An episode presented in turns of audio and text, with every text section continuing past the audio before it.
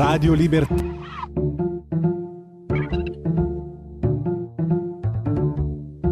Va ora in onda oltre la pagina.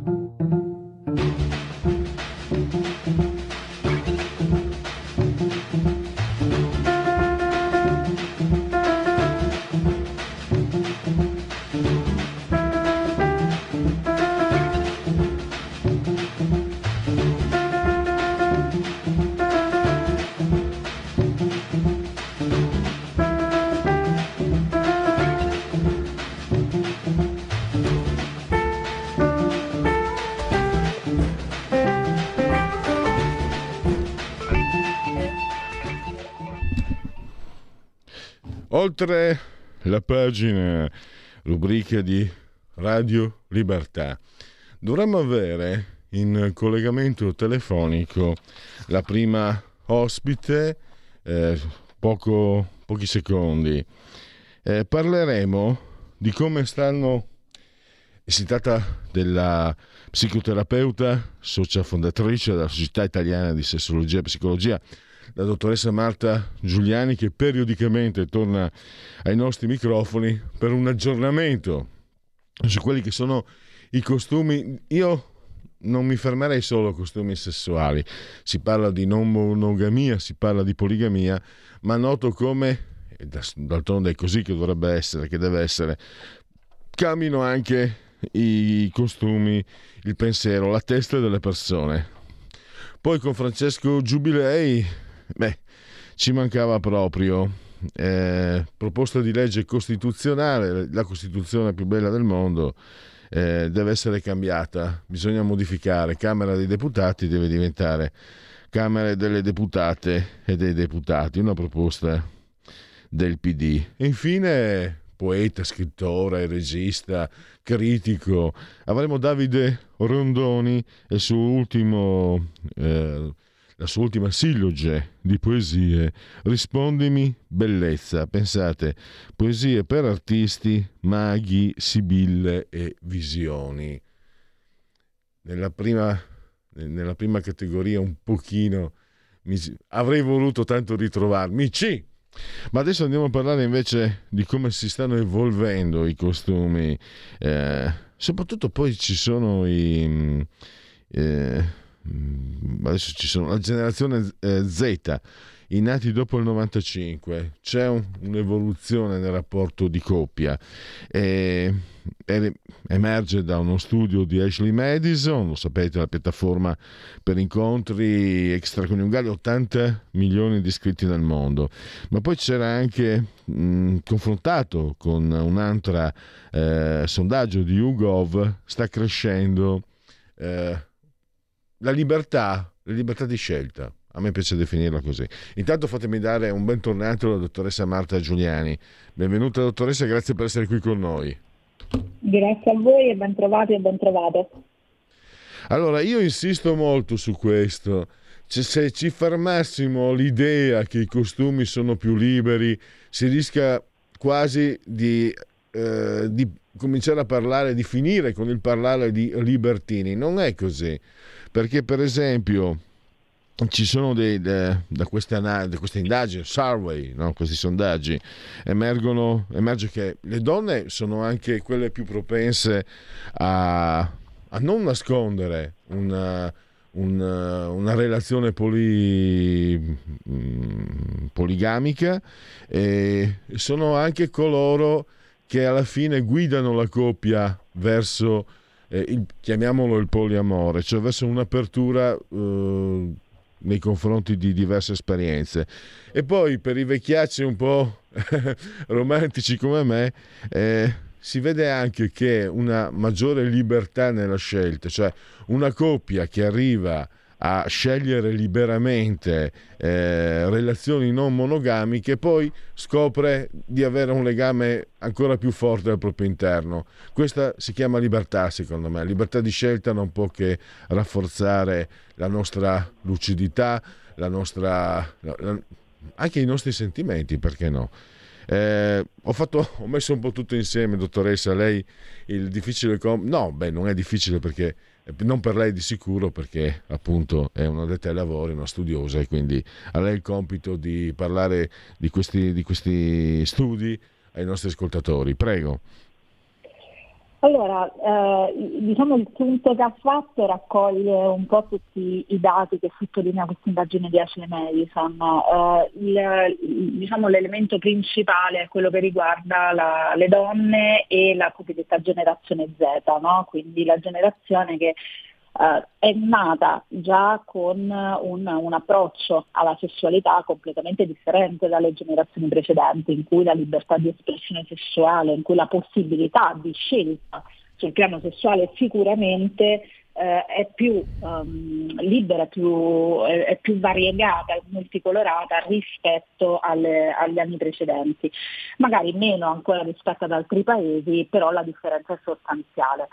Eh, il dato interessante eh, è se mettiamo vicino sia i giovani che le donne, perché perché tanto le donne quanto i giovani stanno strutturando ora no? la possibilità e anche una richiesta sociale di poter esprimersi liberamente per ciò che riguarda le proprie relazioni le donne ormai da diversi decenni eh, e eh, diciamo, l'aspetto della non monogamia rappresenta un po' questo. Ne abbiamo spesso parlato tra di noi partendo anche da uh, altre indagini di Ashley Madison, un po' questa di cui parliamo oggi è quella che fotografa uh, diversi fenomeni che poi siamo andati molto spesso insieme a, a, ad esplodere nella loro specificità. L'aspetto della non monogamia rappresenta esattamente questo, cioè la possibilità di esprimersi liberamente in una scelta di relazione. Che cosa vuol dire questo? Che un trend del futuro non è per forza la non monogamia, ma la possibilità di avere una varietà di stili relazionali a disposizione con dei pregiudizi sempre, più, ehm, cioè sempre meno stringenti, sempre meno presenti, in cui appunto l'individuo, la donna o l'uomo, il ragazzo o la ragazza possono scegliere qual è la conformazione in cui si sentono um, più rispondenti.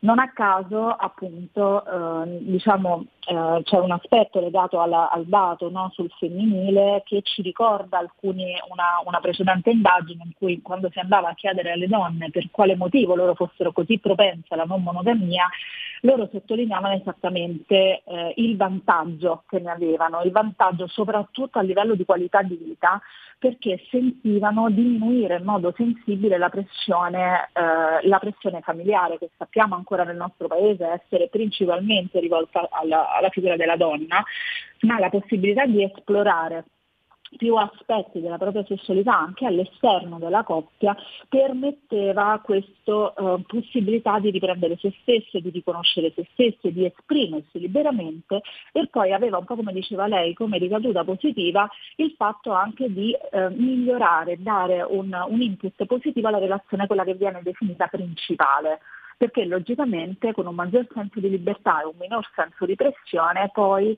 si riscopre anche con più facilità, con più serenità, anche con più divertimento l'intimità all'interno della coppia. C'è una domanda eh, che nasce da, da, da altri confronti, non specificamente su questo argomento. Eh, questa rubrica eh, tratta della sessualità solo con, eh, con Marto Giuliani e poi con eh, Agi Madison. Ringrazio sempre come, come faccio eh, normalmente l'ufficio stampa molto puntuale, molto efficace.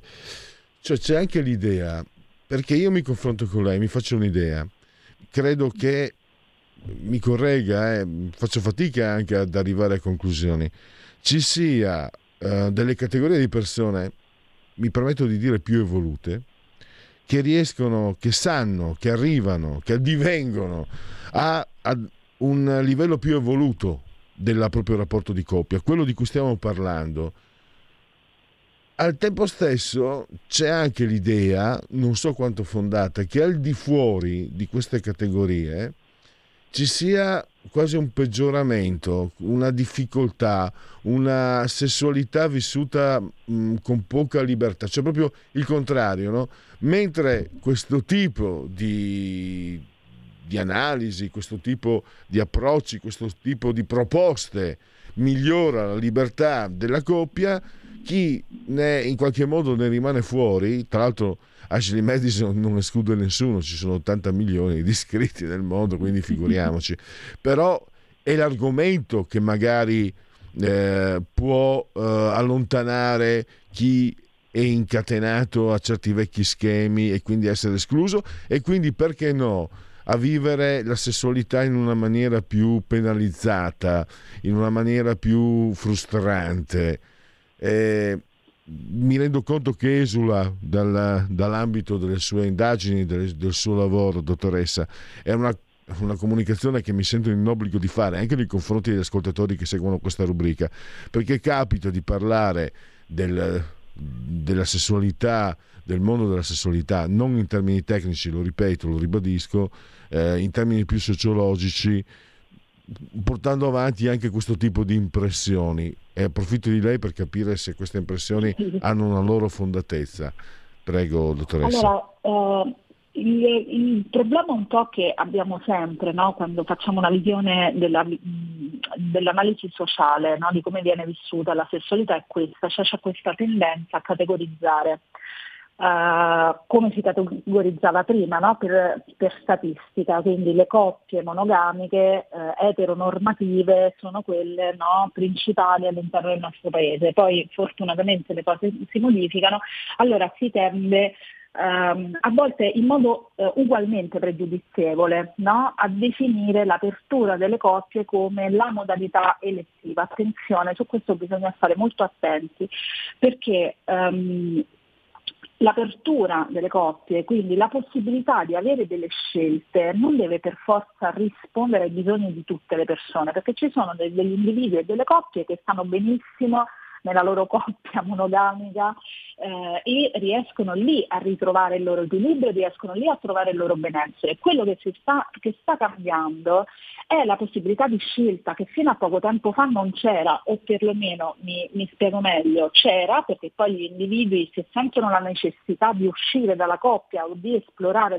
nuove, dei nuovi aspetti o delle nuove storie lo fanno ma lo facevano come al di fuori delle regole, lo facevano tramite eventuali tradimenti e con un vissuto anche emotivo negativo, no? perché questo ovviamente aveva un impatto estremamente negativo per la coppia stessa. Ecco, quello che cambia ora non è per forza l'importanza o il trovare un benessere in una nuova forma di relazione, ma trovare il benessere nella forma di relazione che più si confà alla persona. Questa è un po' la direzione dove io spero socialmente che stiamo andando e dove io spero che l'apertura alla sessualità sta portando. Uh, a non creare, a non fare l'errore di creare un'altra coppia Uh, cioè un'altra um, diciamo, forma di sessualità uh, elettiva come è stato in passato. Ma trovare più forme di sessualità, più forme di relazione che diventano elettive per l'individuo che le sperimenta non per la società, non per una visione generale. Okay? Quindi quando noi andiamo a intervistare eh, delle coppie che esprimono il, diciamo, il vantaggio eh, della non monogamia, noi stiamo ovviamente andando a intervistare delle coppie che in quella forma di relazione si trovano più comode e che quindi si trovano più scomode e sentono più il peso di una forma di relazione tradizionale. Ovviamente la Cile Madison ha una, eh, diciamo un campionamento elettivo perché 80 milioni di persone vuol dire avere una popolazione per questa indagine a disposizione che realmente ci dà una fotografia dello spaccato sociale. Eh, ma tanto quanto abbiamo eh, delle persone che in queste nuove forme di relazione si trovano comode, quanto abbiamo delle coppie, degli individui che stanno comodi no, nella coppia che noi potremmo definire tradizionale. Quindi eh, è bene non creare mai una modalità elettiva rispetto a un'altra, perché il rischio è di creare un pregiudizio dal lato opposto. Non so se, se mi sono spiegata su questo. Certo, mm, tra l'altro c'è anche la, quella parte, quella abbastanza consueta in questi casi. No, l'uomo è spaventato da una donna. Attenzione, eh, sarebbe facile pensare, la donna più libera sessualmente spaventa l'uomo io conosco i miei poli, dottoressa Giuliani, e so che ci sono uomini che forse è anche meglio che non si avvicinino a una donna perché non saprebbero neanche dire neanche fare la O col bicchiere, nel senso dal punto di vista dialettico, dal punto di vista della consapevolezza, dal punto di vista del rispetto, dal punto di vista umano, dal punto di vista intellettuale, ma perché no? Anche dal punto di vista culturale. Cioè, eh, io ho questa impressione dall'esterno, una donna più libera di scegliere sessualmente, in realtà non spaventa per il sesso, spaventa perché è una donna più libera, più forte, più anche una donna che può selezionare, una donna che anche può dirti guarda tu proprio non vali niente, cioè tu sei, cioè metterti di fronte al fatto di essere un ometto, di essere un uomo senza qualità. Senza, per carità non voglio scomodare Musil, anche perché quel libro non sono neanche riuscito a leggerlo tutto.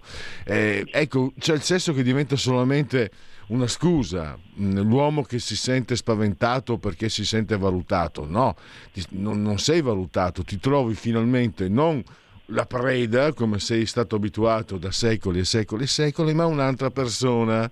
E a quel punto questo, questo, rapporto con l'altra persona, che in questo caso è una donna che tu sei sempre stato abituato a vedere in una maniera differente, eh, ti, mette, ti mette di fronte tutti i tuoi limiti. È un po' anche così, dottoressa, lo chiedo a lei. Allora sì, eh, dobbiamo considerare questo aspetto che con il cambiamento dei costumi e quindi anche con l'affermazione del femminile nella sua massima libertà, eh, dobbiamo anche andare a scardinare dei processi culturali o delle eh, modalità culturali che eh, durano dei secoli nella nostra cultura.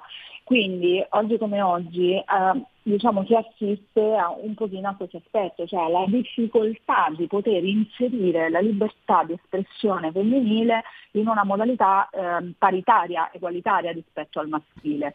Quindi molto fa l'educazione ovviamente, perché se un individuo cresce in un contesto culturale in cui l'ascolto dell'altro, la diversità diventa una ricchezza, Uh, ma diciamo sempre in un'ottica di rispetto totale è logico che non avrà le difficoltà che lei sta individuando. Se si cresce invece in un contesto culturale in cui vengono veicolati ancora dei vecchi messaggi rispetto al maschile e femminile, logicamente cresceranno degli individui che avranno una maggior difficoltà ad accettare un'espressività tanto libera e tanto eh, naturale no? della donna. Eh, questo ovviamente non voglio aprire un semone grande e fare un polverone, però insomma, rientra anche molto nel ritardo del nostro paese rispetto all'introduzione dell'educazione sessuaffettiva all'interno delle scuole, quindi quando gli individui, maschi e femmine, entrambi cominciano a costruire la loro identità sessuale e relazionale.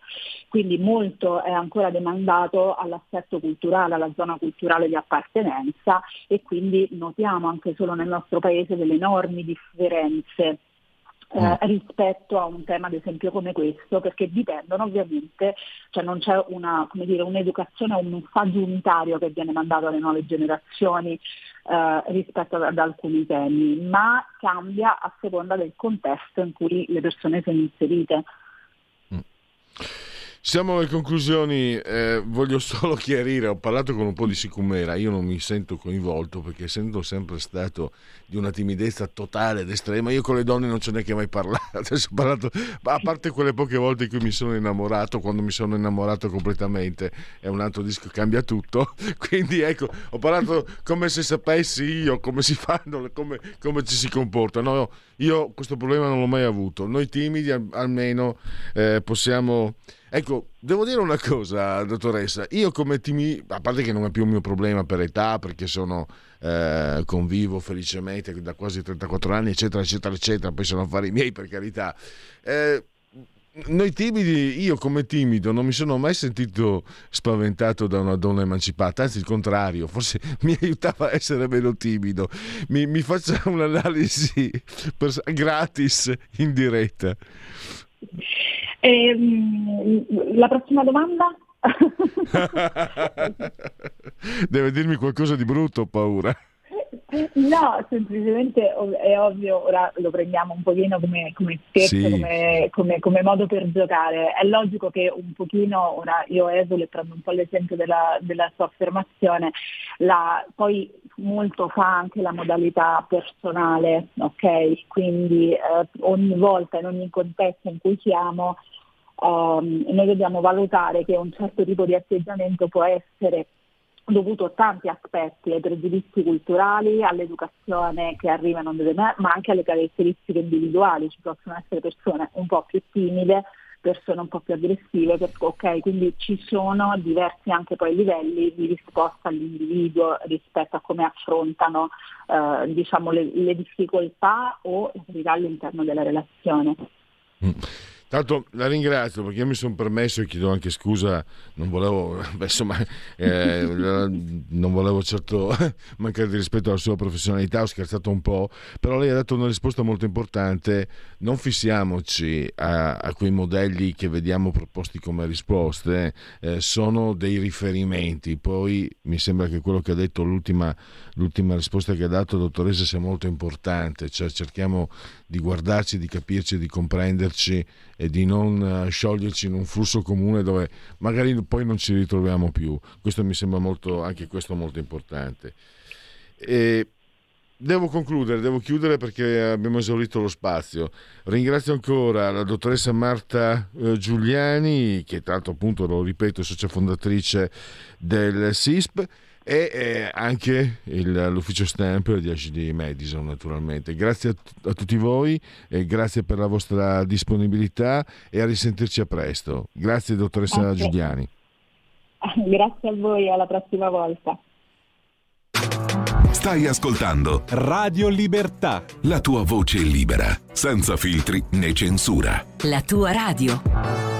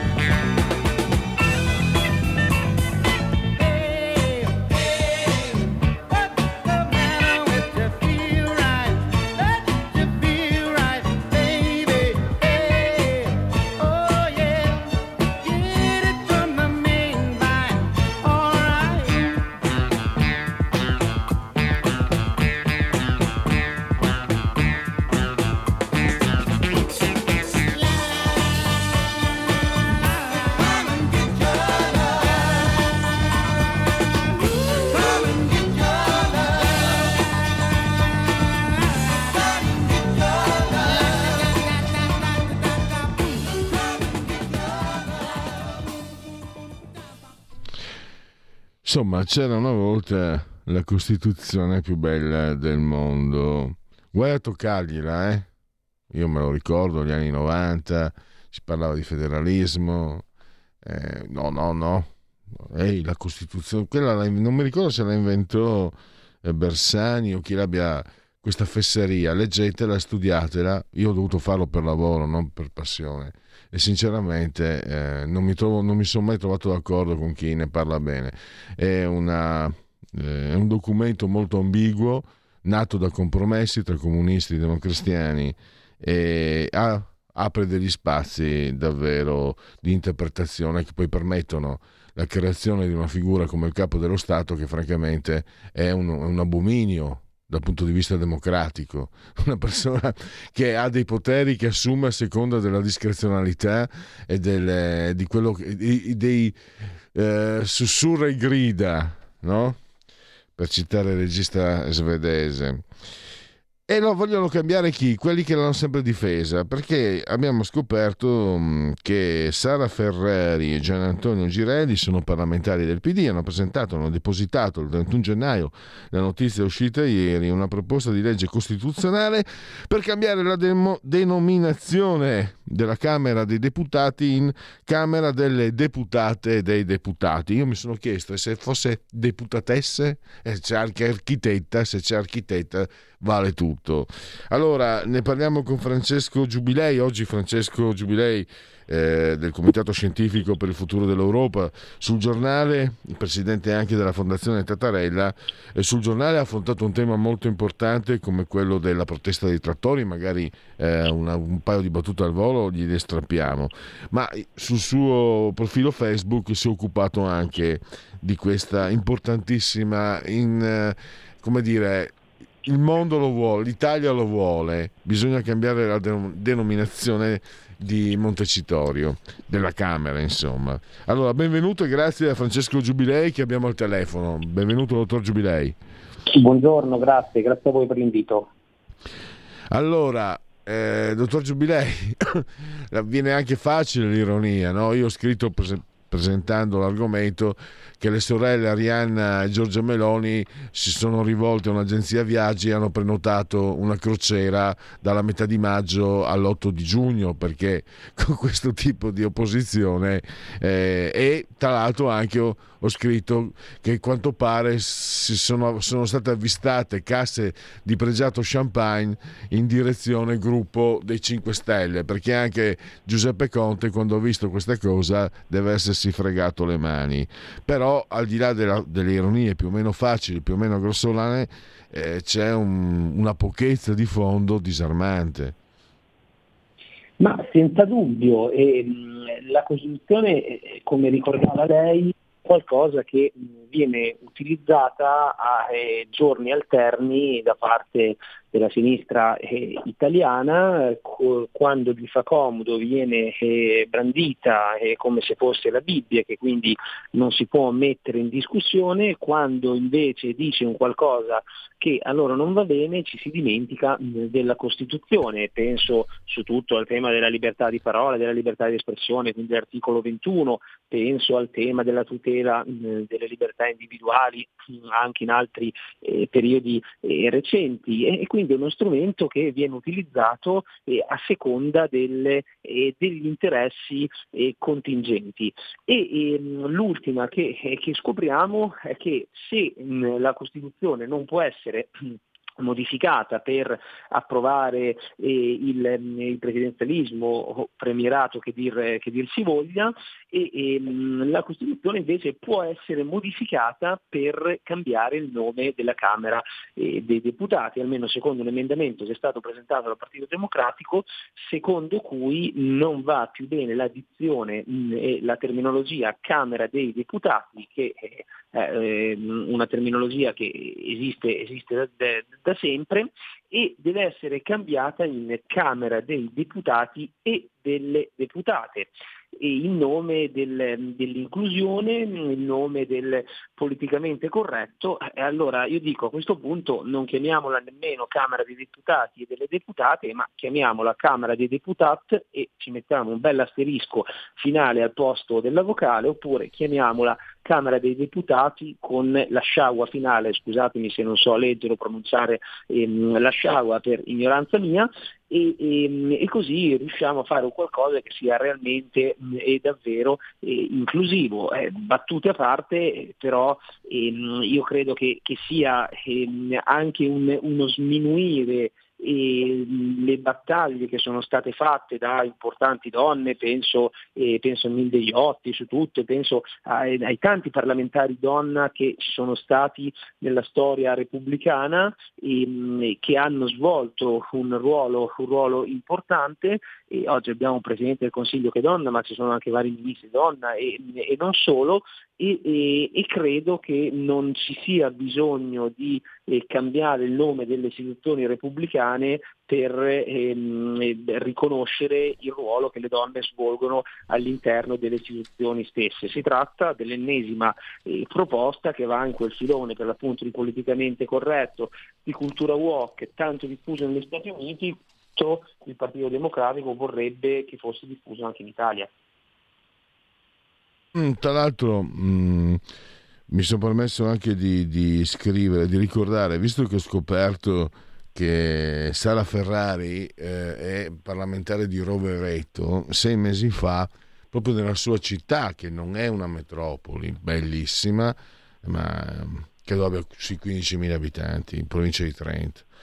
È stata uccisa Iris Setti, è stata uccisa una signora di 61 anni, stava andando di sera a portare la medicina alla mamma malata, è stata aggredita da un migrante clandestino che doveva essere espulso, ha subito un tentativo di stupro e questo migrante l'ha uccisa a mani nude. E questo è un problema in un piccolo paese di una comunità in Trentino. Sembra che sia solo l'orso come problema, ma Sinceramente il caso di Rissetti a me personalmente e anche a altri per fortuna è rimasto impresso una signora di 61 anni che fa quella fine per mano di, una, di un mostro che non doveva esserci e c'era per colpa della magistratura. Addirittura la friulana, la PM friulana Viviana del Tedesco che doveva espellerlo ha detto che no, ma figuriamoci, ma signora doveva, eh, avvocato doveva espellerlo per traffico di droga, eh, ma figuriamoci la droga la usano tutti, in Olanda non sarebbe nemmeno reato. E soprattutto questa Viviana del Tedesco, ribadisco friulana, quando è stata interpellata da un collega della verità, Fabio Mendolara, ah me lo ricordo parlando dell'assassino, un fisico spettacolare, doveva fare le Olimpiadi. Ecco, io credo che quando abbiamo toghe di questo genere, migranti assassini liberi di circolare di questo genere, io credo che Rovere, Rovereto abbiamo un problema, ma forse a uh, Sara Ferrari questo deve essere sfuggito. Strano visto che è stata eletta lì. Lei cosa ne pensa, dottor Gibilei? Ma eh, sì, anche questo è un tema, eh, è un tema che, che, che riguarda eh, a 360 gradi eh, la necessità eh, poi di, ehm, di fare delle, delle, politiche concrete che aiutino e, ehm, e, difendano, e difendano, le donne ehm, che talvolta mancano rispetto invece a queste cose, a queste cose di, eh, di, di, facciata. Ma faccio un altro, un altro, esempio oltre a quanto diceva lei, il caso di Catania. Mm, il caso di Catania è un caso incredibile, stiamo parlando di, di, di una violenza sessuale, di uno stupro che è stato eh, compiuto ai danni di eh, una, una, ragazzina, una bambina, eh, definiamola come vogliamo, di, di, di 13 anni, in, in un parco nel centro della città di Catania che è stato compiuto da un branco di, eh, di, di sette persone che hanno anche immobilizzato il, il, suo, eh, il suo, fidanzato, impedendogli di, di, poter difendere la fidanzata ed è stato anche lui costretto a vedere eh, questo gesto di, ehm, di violenza. E il fatto che ehm, questo, questa violenza sessuale sia stata compiuta da un gruppo di, ehm, di migranti eh, appartenenti a, ehm, a, un CTR, quindi ri, richiedenti asilo, è una notizia che è stata praticamente ehm, cancellata dal, da, dalle cronache, per cui ci sono eh, questi, questi, famosi titoli di giornale che ormai stanno diventando una prassi, per cui si dice eh, uomo di eh, 25 anni compie una violenza, oppure si dice gruppo di giovani, eh, tra cui alcuni minorenni, compiono eh, una violenza, omettendo il fatto eh, che si tratta eh, non sempre ovviamente, ma purtroppo con frequenza sempre maggiore di eh, cittadini stranieri, eh, molto spesso irregolari, altre volte eh, richiedenti asilo, che compiono queste, eh, queste violenze che, ehm, che, che è un qualcosa che nel nostro paese avviene sempre, eh, sempre di più. Ecco, in questo caso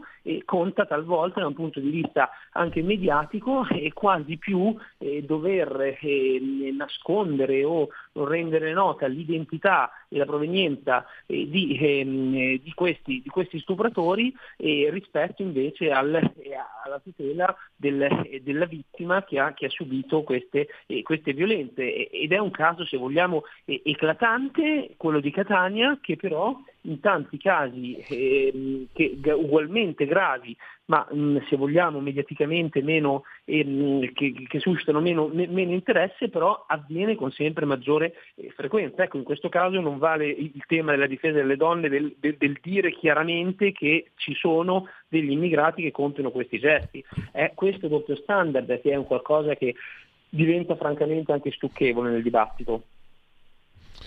Certamente. In conclusione ne approfitto, mm, dottor Giubilei, perché lei ieri si è occupato di, di quello che è il tema del giorno. Eh, gli agricoltori, la loro protesta, i trattori persino a Sanremo, l'Unione Europea che fa dietro fronte, qualcuno dice no ma non è dietro fronte, era già stato deciso, beh comunque anche fosse in ogni caso è un risultato eh, come si sta sviluppando questo braccio di ferro? Che tipo di, diciamo, di indirizzo potrebbe prendere? Potrebbe anche costituire un precedente, cioè cittadini che si organizzano per protestare in una maniera anche oltre politica. Personalmente, per quelli come me, è stupefacente vedere la sinistra che prende la difesa degli agricoltori perché io mi ricordo benissimo il PD e la, e la sinistra democristiana sparare a zero sulle quote latte e sugli agricoltori, perché poi notoriamente in Italia gli agricoltori erano, diciamo, come dire, gestiti dalla democrazia cristiana, credo quella dorotea, comunque quella di destra. Adesso vedere che anche la sinistra prende le difese, a questo punto la destra la Lega in special modo sono sempre stati dalle parti delle, delle associazioni dei, dei, coltivatori e degli allevatori. Adesso anche la sinistra sta dalla loro parte, allora come mai stanno protestando? Verrebbe da chiedersi. Eh, prego, dottor Giubilei. Ma eh, perché stanno mh, giustamente contestando delle politiche eh, ideologiche green da parte del, dell'Unione Europea di cui abbiamo parlato anche in tante occasioni a, Radio Libertà, che sono delle politiche che vanno contro gli agricoltori, contro gli allevatori, contro i piccoli e medi imprenditori, contro più in generale i cittadini europei con la scusa del, eh, dell'ambiente. E il risultato è quello di eh, un impoverimento eh, generale del, eh, del, mettere in discussione determinati ruoli di determinate categorie per cui l'agricoltore viene pagato per non coltivare, che è sostanzialmente una contraddizione in termini. Mi ha colpito molto quanto diceva uno di questi agricoltori in, in una delle manifestazioni che sono avvenute eh, in Italia in questi giorni e lui diceva io non sono, noi non siamo degli inquinatori, noi siamo dei produttori di cibo, che è una frase, se ci pensate, tanto banale quanto purtroppo non, non più scontata al giorno, al giorno, d'oggi, cioè il fatto che l'agricoltore, l'allevatore venga identificato come, come, un inquinatore e quindi debba pagare delle conseguenze per il proprio lavoro quando in realtà è colui il quale ci sta fornendo il cibo che, eh, che ci permette a tutti noi di vivere e di mangiare. E nel momento in cui l'agricoltore italiano non farà eh, più eh, la, la, propria professione perché sarà stato per ragioni politiche smantellato la sua attività, non è che noi cittadini smettiamo di mangiare la, la frutta o la verdura per intenderci, continueremo a farlo, semplicemente non sarà prodotta dall'agricoltore italiano, ma le importeremo, come in parte sta già avvenendo, dal Nord Africa, dal, dal Sud America, dal, ehm, da, da, altre nazioni che sono ehm, extra, extra, Europa e, e, ciò genererà quel fenomeno che abbiamo visto già in altri, in altri, settori con la Cina e non solo, di un impoverimento del nostro tessuto in, ehm, economico a favore di altre nazioni. Tanto ripeto, io sono stupefatto perché sono gli stessi adesso che prendono le difese a sinistra, le testate giornalistiche che fino a stamattina ci insegnavano, ci spiegavano quanto eravamo arretrati nell'essere diffidenti nei confronti della carne sintetica, delle farine prodotte con insetti, eccetera. Mamma mia, siete arretrati, siete oscurantisti, siete contro il progresso, siete a favore delle lobby degli, degli agricoltori. Ecco, questi stessi che adesso si schierano, sinceramente, dottor Giubilei, non solo lei, così, ma... Non, ecco, non dovremmo, io non dovrei sorprendermi perché non è certo la prima volta che vedo queste giravolte, però per fortuna continuo a sorprendermi anche un po', come dire, a scandalizzarmi. Lei cosa ne pensa? No, no, sono, sono pienamente d'accordo perché c'è, c'è, una grande ipocrisia di fondo che chi fino a ieri era ehm, il promotore anche a livello europeo di queste, di queste norme diventa eh, oggi eh, sale sul trattore, in senso metaforico e non solo, e dicendo no, in realtà noi siamo dalla vostra parte, siamo sempre stati con voi. Oggi addirittura ho letto sul Corriere della Sera che anche Fridays for Future manifesta con i trattori, che è qualcosa di incredibile rispetto a tutte le, le, le battaglie ideologiche di ambientalismo che hanno portato avanti eh, questi, questi gruppi, quindi siamo davvero a una contraddizione in termini. Chiudiamo allora ringraziando ancora il dottor Francesco Giubilei e grazie. grazie ancora e a risentirci a presto. A presto, grazie, arrivederci. Segui la Lega è una trasmissione realizzata in convenzione con La Lega per Salvini Premier.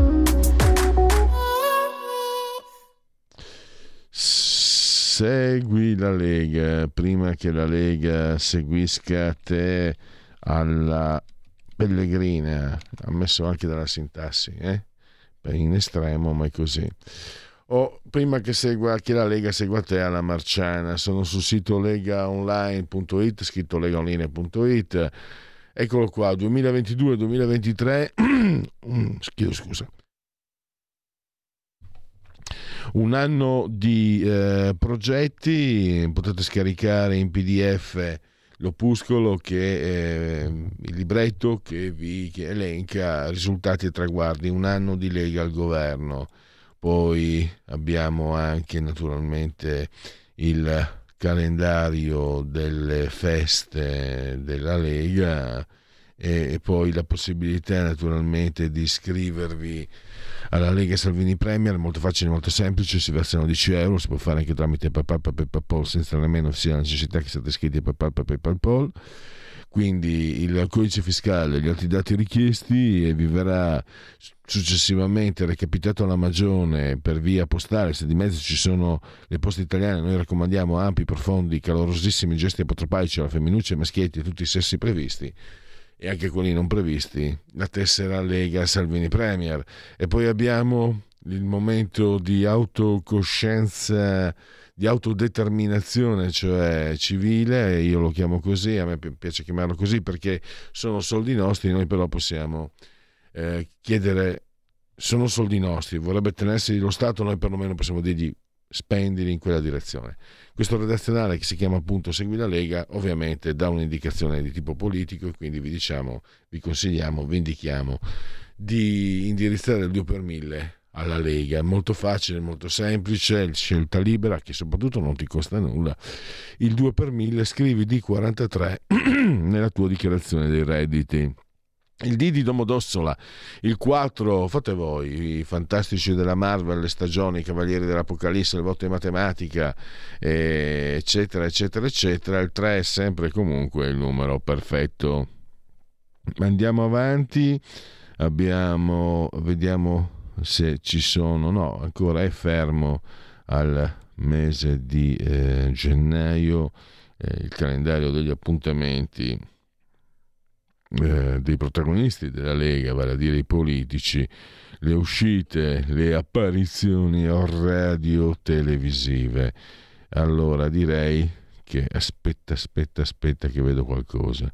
Mm, vedo, ecco qua, vedo l'8 febbraio, quindi domani alle ore 15 All News TGCOM 24 l'europarlamentare Angelo Ciocca e quindi un aggiornamento ve l'abbiamo dato era l'unico disponibile eh, l'altro del 5 quindi di ieri chiudiamo allora segui la Lega poi togliamo condivisione ci sono un po' di sondaggetti da andare a leggere insieme a voi Segui la Lega è una trasmissione realizzata in convenzione con La Lega per Salvini Premier.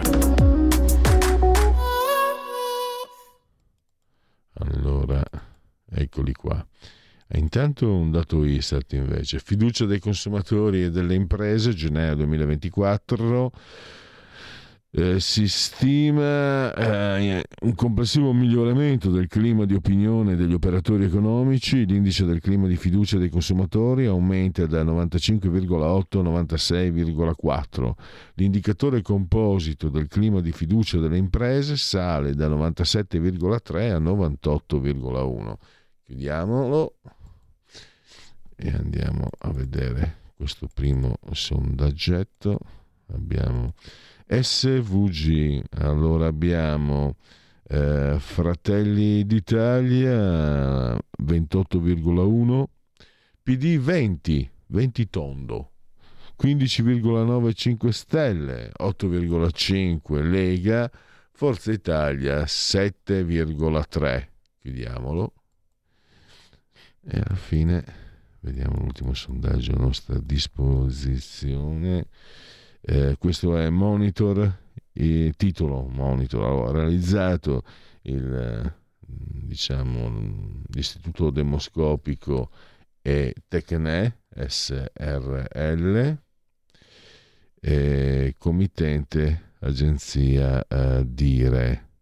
Allora abbiamo il borsino dei eh, partiti, allora vediamo un po' Fratelli d'Italia 28,7, PD 19,7, 5 Stelle 16,4, Forza Italia 9,3, Lega 8,3.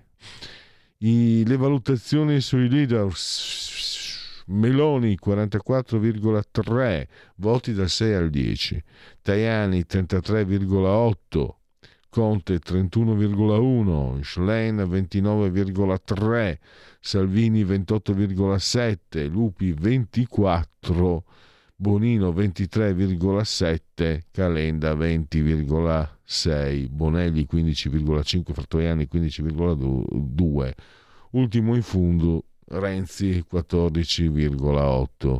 Il borsino del governo, gradi di fiducia, allora ha fiducia il 40,9 degli interpellati non ha fiducia al 52,4. Sono le 11.28, andiamo a eh, sviluppare, non lo facciamo praticamente mai, i convenevoli eh, formulaici. Eh, siete in simultanea con Radio Libertà, questa trasmissione è, eh, si intitola um, Oltre la pagina in simultanea quando sono scoccate le 11.28. Aspetta che eccoli qua. Questi sono applausi che riserviamo sia alla splendida sigla sia che al nostro tecnico Francesco splendidamente sull'altura di comando e regia tecnica. Entrambi siamo sospesi a 130 metri sopra il livello del mare, 25 gradi centigradi la temperatura interna, sopra lo zero ovviamente, 11,9 invece quella esterna. Anche qui, dopo si dice che la categoria sia un po' come dire, mh, mm, abbia perso il proprio prestigio. Non volevo usare il termine e si è sputtanata. Ieri ho visto un titolo, Il febbraio più caldo degli ultimi 30 anni. Dai, su, un po' di, un po di, eh, di autocontrollo. Comunque sia, 58% l'umidità, 1015.4 invece è la uh, pressione in millibar. L'abbraccio forte, forte, forte, forte che rivolgo assolutamente alla signora Angela, alla signora Clotilde, alla signora Carmela. Loro ci seguono, ma ci seguiscono anche, lo ammette la sintassi del canale 252 del digitale televisivo terrestre perché Radio Libertà è una radiovisione, chi si abbona a Radio Libertà campa oltre cent'anni, meditate gente, meditate. Vi ricordo anche che potete continuare a seguirci cullati dall'algido suono digitale della Radio DAB oppure ovunque voi siate grazie alle applicazioni dedicate a iOS Android con smartphone, iPhone, eh, eh, tablet, mini tablet, iPad, mini iPad. Alexa, accendi Radio Libertà, passa per loro saremo riconoscenti, Fire TV, eccetera, eccetera, eccetera. Twitch, il social di ultima generazione, il profilo Facebook indispensabile per orientarvi attraverso la programmazione, la nutrita programmazione di questa emittente, infine l'ottimo e abbondante no rancio, sito radiolibertà.net. Possiamo andare all'intervallo con grande puntualità, incredibile, mi stupisco di... Ah no, 11.31, eh beh, insomma. Porta con te ovunque Radio Libertà. Scarica la app per smartphone o tablet dal tuo store o dal sito radiolibertà.net. Cosa aspetti?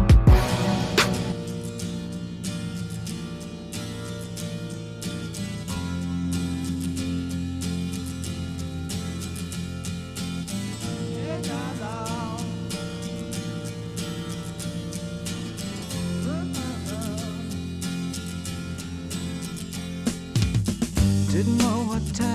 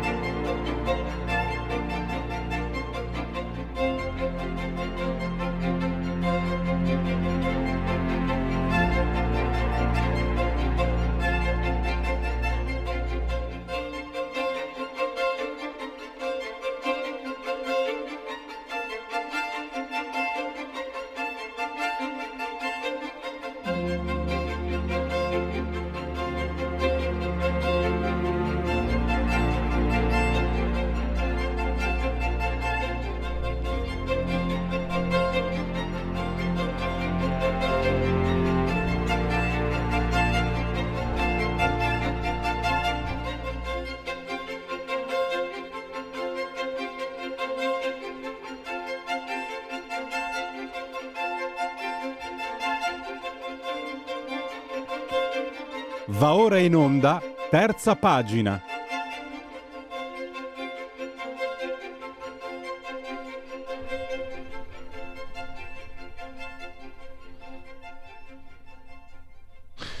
Allora, parliamo di questa raccolta, questa silogia di poesie che si intitola Rispondimi, bellezza. Poesie per artisti, maghi, sibille e visioni. Luigi Pellegrini editore, io sono Pierluigi Pellegrini quindi non potrei che essere qui, 15 euro, 240 pagine, ma soprattutto l'autore Davide Rondoni, giornalista, scrittore, poeta, regista e altro ancora, lo abbiamo al telefono. Benvenuto Davide, grazie per essere qui con noi. Grazie a voi, buongiorno. buongiorno. Allora, partiamo anche dal titolo. Eh, chi sono questi artisti, maghi, sibille e visioni al quali lei si rivolge? Ma è un libro che raccoglie testi già editi nel tempo, eh, sparsi per cataloghi, liste dedicate ad artisti, eh, tutti i generi, sia artisti del passato, sia artisti contemporanei, viventi, compagni di avventure, di cammino, che sono artisti, ma eh, in quanto l'arte è soprattutto un'opera di conoscenza, non solo di espressione, voluti chiamare anche maghi, visioni, sibille, cioè per far capire che l'arte esiste non appena per un passatempo espressivo, l'arte esiste perché attraverso l'arte conosciamo profondamente la vita. La poesia, secondo lei, Davide, eh, è ovunque poi spetta a voi poeti eh, rivelarcela, o è invece un aspetto che i poeti costruiscono? La poesia mette a fuoco la vita, eh, quello che c'è dentro la vita, il suo segreto, il suo incanto, il suo tremendo è ovunque. Alle parole dei poeti, alle parole di chi accede alla poesia, anche a volte in modo saltuario, eh, aspetta eh, di adempiere il compito di far vedere, di mettere a fuoco questo segreto che c'è nella vita. Il segreto è ovunque, il mistero è ovunque eh, le parole poetiche, cioè le parole che non si accontentano dello standard, del banale, del corretto, ecco, le parole vive, diciamo così, mettono a fuoco questo mistero che c'è nella vita ovunque. Beh, proprio il mistero delle parole. Io ho trovato qualche verso davvero anche davvero che mi ha colpito molto. Cioè, questo ho trovato, se avete un pianto, se avete un riso, sono io che lo sento, è me che insegue e mi cerca nella voce. Eh, oppure anche chissà cosa sta scrivendo il fuoco in tutto il buio che c'è. Ecco, il, il poeta in questo caso, cioè lei Davide, eh, ci offre qualcosa che noi rischiamo di non vedere. Non voglio ripetere la domanda di prima, ma in questi versi che poi con la parola regalano anche un suono e il suono ci porta dentro, ci, ci fa entrare, credo di poter dire, no? in, in, in, quella determinata dimensione, in quella determinata atmosfera. È molto importante il suono delle parole, a mio avviso, e sono un profano, non vorrei dire bestialità, ma credo di poterlo no, no, dire beh, comunque. La poesia è fatta di significati, di parole, di ritmo, di silenzio, di suono è un'arte molto difficile infatti perché apparentemente si fa con nulla le parole e il silenzio, però appunto sono due materie che hanno dentro tante cose. Eh, I poeti, i grandi poeti, chiunque essi siano, eh, mettono a fuoco l'esistenza attraverso le parole e quindi richiamano tutti a vedere meglio, a vedere meglio la realtà, a guardarla più profondamente, ad accorgersi delle sue infinite sfumature, dei suoi infiniti eh, inviti, delle sue infinite seduzioni, anche delle sue infinite eh, ferite. Ecco, eh, è chiaro che l'arte è una grande forma di attenzione al mondo, è una forma di conoscenza in questo senso, di attenzione conoscitiva al mondo. È, è un mondo che tende a essere distratto, molto spesso eh, appunto siamo inseguiti da parole vacue, superficiali, banali, che costano nulla, a volte ci arrivano delle parole che invece ci riportano a un'attenzione vera al mondo che è la posizione poi dei bambini, è la posizione delle persone curiose, di quelli veramente vivi. Ci insegna la sociologia, forse l'antropologia, no? l'uomo è l'unico animale che ha coscienza di sé, perché quando si vede in uno specchio d'acqua, in uno specchio, si riconosce, no? vede, vede, se stesso. E eh, come diceva Baudelaire, riporto sempre materiale eh, che ho messo insieme mh, per, per, questa intervista, eh, l'arte è l'ardente singhiozzo umano, cioè l'essere umano è l'unico animale anche che produce poesia. Eh, arte, questo... sì, in generale. Sì. L'arte, non solo la poesia. L'arte, l'arte, l'arte, l'arte, è vero. E anche questo offre riflessioni in realtà illimitate, infinite, ma comunque è un'occasione questa riflessione per andare in, per scavare in profondità. Ovviamente. Beh, guardi, credo che sia un, quello che diceva è una riflessione oggi molto attuale e importante, cioè eh, né i carciofi né gli algoritmi fanno arte, né i ghiacciai né i lupi né eh, i computer fanno arte. Diciamo che l'arte, essendo l'espressione più alta, più raffinata della libertà umana che compone i suoi linguaggi nell'interrogazione del mondo e di se stesso, perché non solo di fronte a uno specchio d'acqua l'uomo si riconosce, ma si domanda, come diceva Leopardi, e io che sono, cioè inizia un'interrogazione di senso, non è solo un riconoscimento quello che l'uomo fa. E questo lo fa solo l'uomo nell'universo, è il suo compito nell'universo. L'arte è quello appunto che solo l'uomo fa insieme al perdono e poche altre cose che non esistono in natura, diciamo così.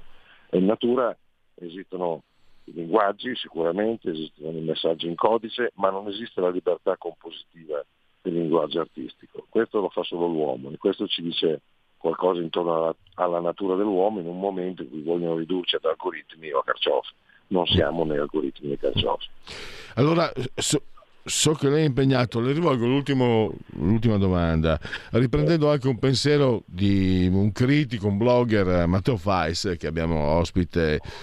Quando si parla di intelligenza artificiale, lui è molto tranquillo perché dice noi siamo irripetibili, la nostra produzione artistica, una poesia, una canzone è irripetibile, quindi non esiste nessuna intelligenza artificiale che possa prendere il posto dell'essere umano credo che lei sia, sia, abbastanza, anzi penso che anche lei la pensi in questa direzione o sbaglio, Rondoni? Sì, eh, è vero, ma la irripetibilità, adesso uso questa parola, non so poi come venirà intesa, ma insomma la irripetibilità è un elemento, ma c'è un elemento della natura del gesto dell'arte, non solo della sua irripetibilità.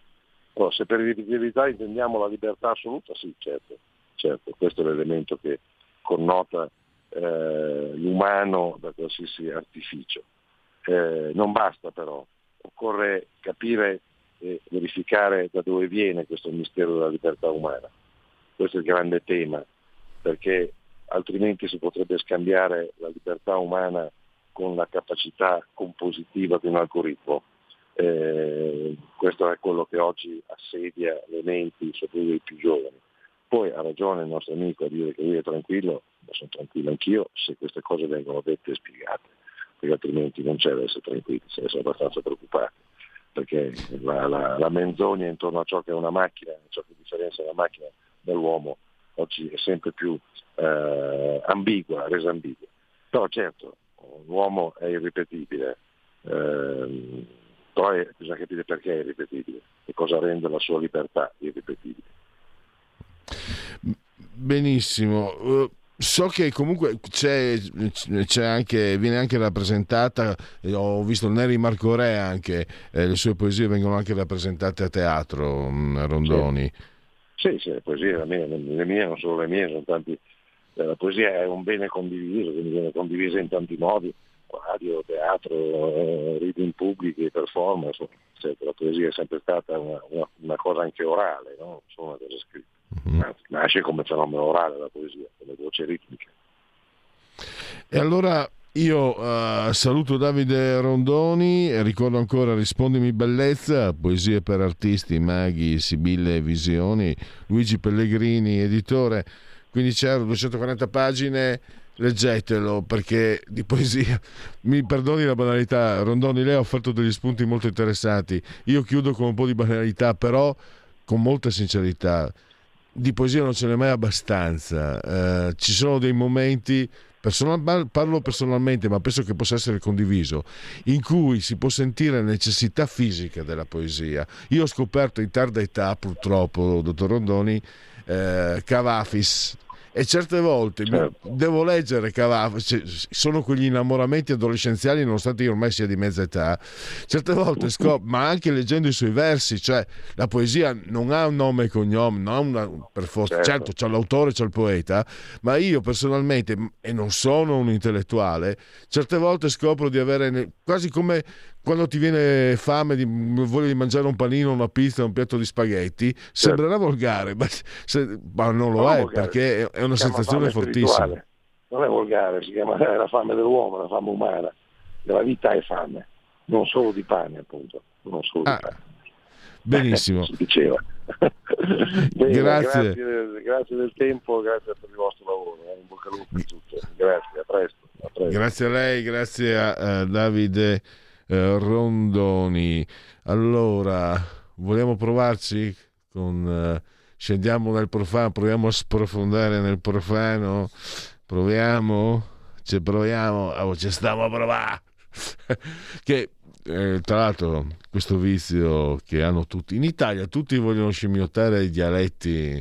Ma c'è qualcuno Francesco che vuole scimmiottare i dialetti del nord per ah sì quelli che scimmiottano i veneti non li sopporto Mamma mia. Sentilo. L'ho fatto, l'ho fatto infuriare. Adesso me, me, oh, me mela, yemena. No, c'è da dire che scimmiottare l'accento del nord è praticamente impossibile, come è impossibile per chi è del nord Italia scimmiottare l'accento di Roma. Cioè sembra quasi una presa in giro della presa in giro, una super macchietta. Grazie, eh? No, si figuri. No, ma no, forse allora io registro che un po', forse anche mutuato dal, um, eh, dai personaggi televisivi, c'è un po' questo vezzo diffuso di scimmiottare al nord si scimmiotta magari il napoletano e il romanesco qualche volta siciliano. Mi domandavo se al sud o al centro-sud c'è il vezzo di scimmiottare, perché per esempio nel Vedovo c'è un Alberto Sordi, guarda come da turco fa così con sto caldo, che scimmiotta il milanese in una maniera, cioè volutamente venuto male, cioè volutamente caricaturale, che è fantastico. Mi domandavo se c'è questa abitudine Sai perché? Perché il fatto che al nord scimmiottino il centro-sud significa che e dai leghista magari questo non dovrebbe essere come dire mi sto perdendo eh, nei ragionamenti fai attenzione perché c'è molta più attenzione anche a livello inconscio e anche in un certo senso sudditanza culturale da parte di chi è del nord nei confronti di chi è del centro-sud perché anche si scimmiotta il toscano no? come se si fosse eh, chi era mm, Taranto. No, c'era, c'era, il personaggio quando Totò vende la, font- la, fontana di Trevi, c'è Nino Taranto che entra in scena con l'accento toscano. Nino Taranto è napoletano, se non sbaglio. Entra in scena con l'accento, ma lui è un attore ed è sublime e sontuoso. E allora mi domandavo, ogni tanto c'era Totò che scimmiottava, che prendeva in, ma era una, non era uno scimmiottamento, prendeva in giro il Veneto. Però ti faccio questa cronaca meridionale, tu devi sapere che per noi del sud Italia, quindi ti parlo dalla Toscana in giù, eh, io poi sono romano con eh, origini siciliane, quindi eh, per noi non esiste l'accento magari veneto, l'accento genovese, l'accento... Mil- l'accento milanese pure pure, ma solo perché è entrata un po' di più nel, eh, nella cultura italiana l'accento milanese. Esatto, con la Jalapas, mentre per il resto per noi il nord Italia ha un accento unico, cioè per noi non esiste l'accento di Udine, per noi l'accento di Udine è esattamente quello dell'accento di Genova, nonostante ci siano 500 km di distanza. Quindi mi confermi che c'è una, che a livello inconscio una certa sudditanza in me. Sì. Allora, eh, va bene, intanto ne prendiamo atto. Eh, Proviamo, proviamo a vedere se ci risponde al telefono Marco Menduni, Francesco, eh, visto so che è stato eh, effettuato un tentativo questa mattina con Giulio Cainarca, eh, Marco Menduni che in questo momento è a Sanremo, eh, giornalista, è eh, a bordo della Costa Smeralda. E quindi almeno non so se in questo momento è a bordo della Costa Smeralda, stiamo parlando di un argomento che chi segue Radio Libertà, ex Radio Padania, sa essermi particolarmente caro e gradito come il Festival di Sanremo. Eh, però è cronaca e Radio Libertà eh, ovviamente è una testata editoriale che deve anche fare informazione. Vediamo se eh, abbiamo... Vediamo un attimo, tra, tra poco. Allora, allora, se ce la fa. Allora, allora. Allora, Marco Menduni del secolo XIX, non so se sia sempre a bordo della Costa Smeralda. Intanto grazie per aver risposto al nostro invito, Marco. Pronto? Buongiorno. Sì, ciao, eh, qui Radio Libertà, Marco, sono Pierluigi Pellegrin. Volevo ringraziarti ciao, per aver risposto al nostro invito.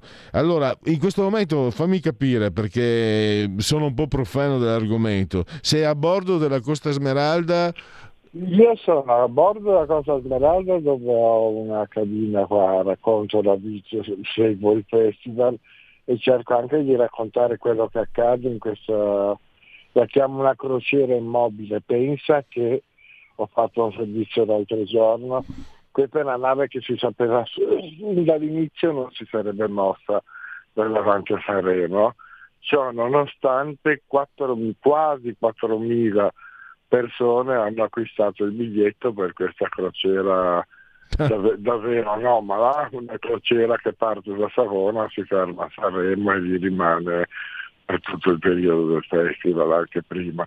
Quindi è una, è una stranezza, ma forse c'è anche da uno degli ennesimi quesiti intorno al costume degli italiani che pone questo festival. Ci sono persone che in qualche modo per sentirsi vicini e protagonisti, perché come sapete c'è un collegamento ogni sera, ieri c'era il rapper peraltro genovese Tedua, state almeno mille persone di questi ospiti che hanno, che hanno raggiunto questo studio per fare il tifo ed essere in qualche modo co- coprotagonisti del Sanremo dell'Arison. Mm-hmm.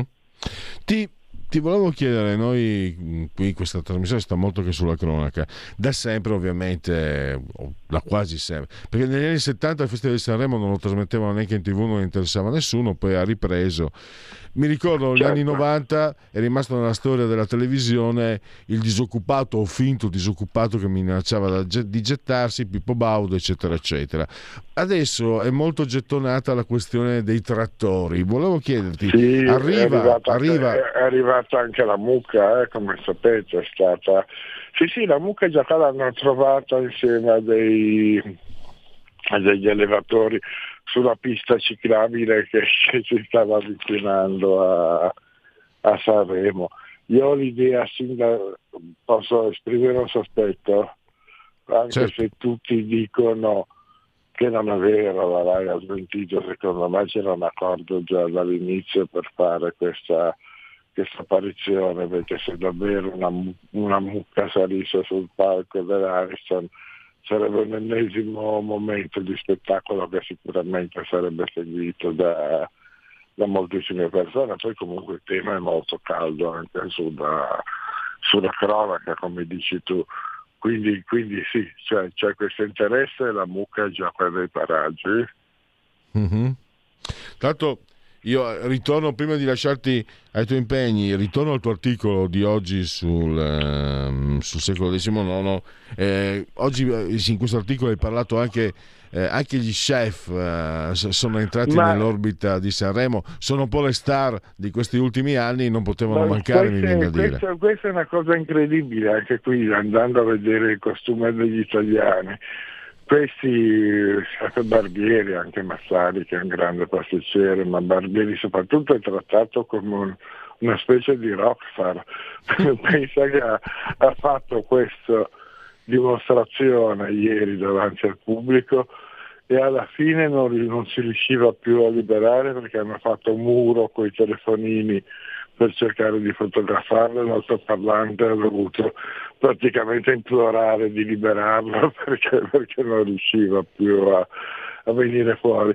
Ci sono anche queste dinamiche, un poco eh, sarà la, il food come lo chiamano oggi, sarà la televisione, certo la televisione è un traino importantissimo, però è vero anche che una persona che parla di cibo oggi e lo fa in televisione, magari in una trasmissione molto seguita, diventa, diventa un personaggio super, super acclamato, ma penso che siamo andati poi a fare un'intervista approfittando ristorantino, un ristorante di bordo lì vicino, ma c'era la coda di curiosi davanti all'ingresso perché, per, vedere, per vedere Barbieri e sperare di farsi un selfie quando, quando fosse uscito. Mm-hmm. Allora, eh, noi dobbiamo concludere. Marco, ovviamente... Prego, prego. Ci aspetta... Io ci sono, con voi, con voi c'è, un'antica, c'è un'antica collaborazione che mi fa sempre piacere. Eh, ecco, puoi anticiparci qualcosa, c'è qualcosa che bolle in pentola stasera a beneficio di chi segue il festival? No, per, per, ora in questo momento non so di cose particolari, può darsi più tardi, qui la macchina si finisce molto tardi, come voi sapete, la macchina comincia a odiarsi certo, piano certo.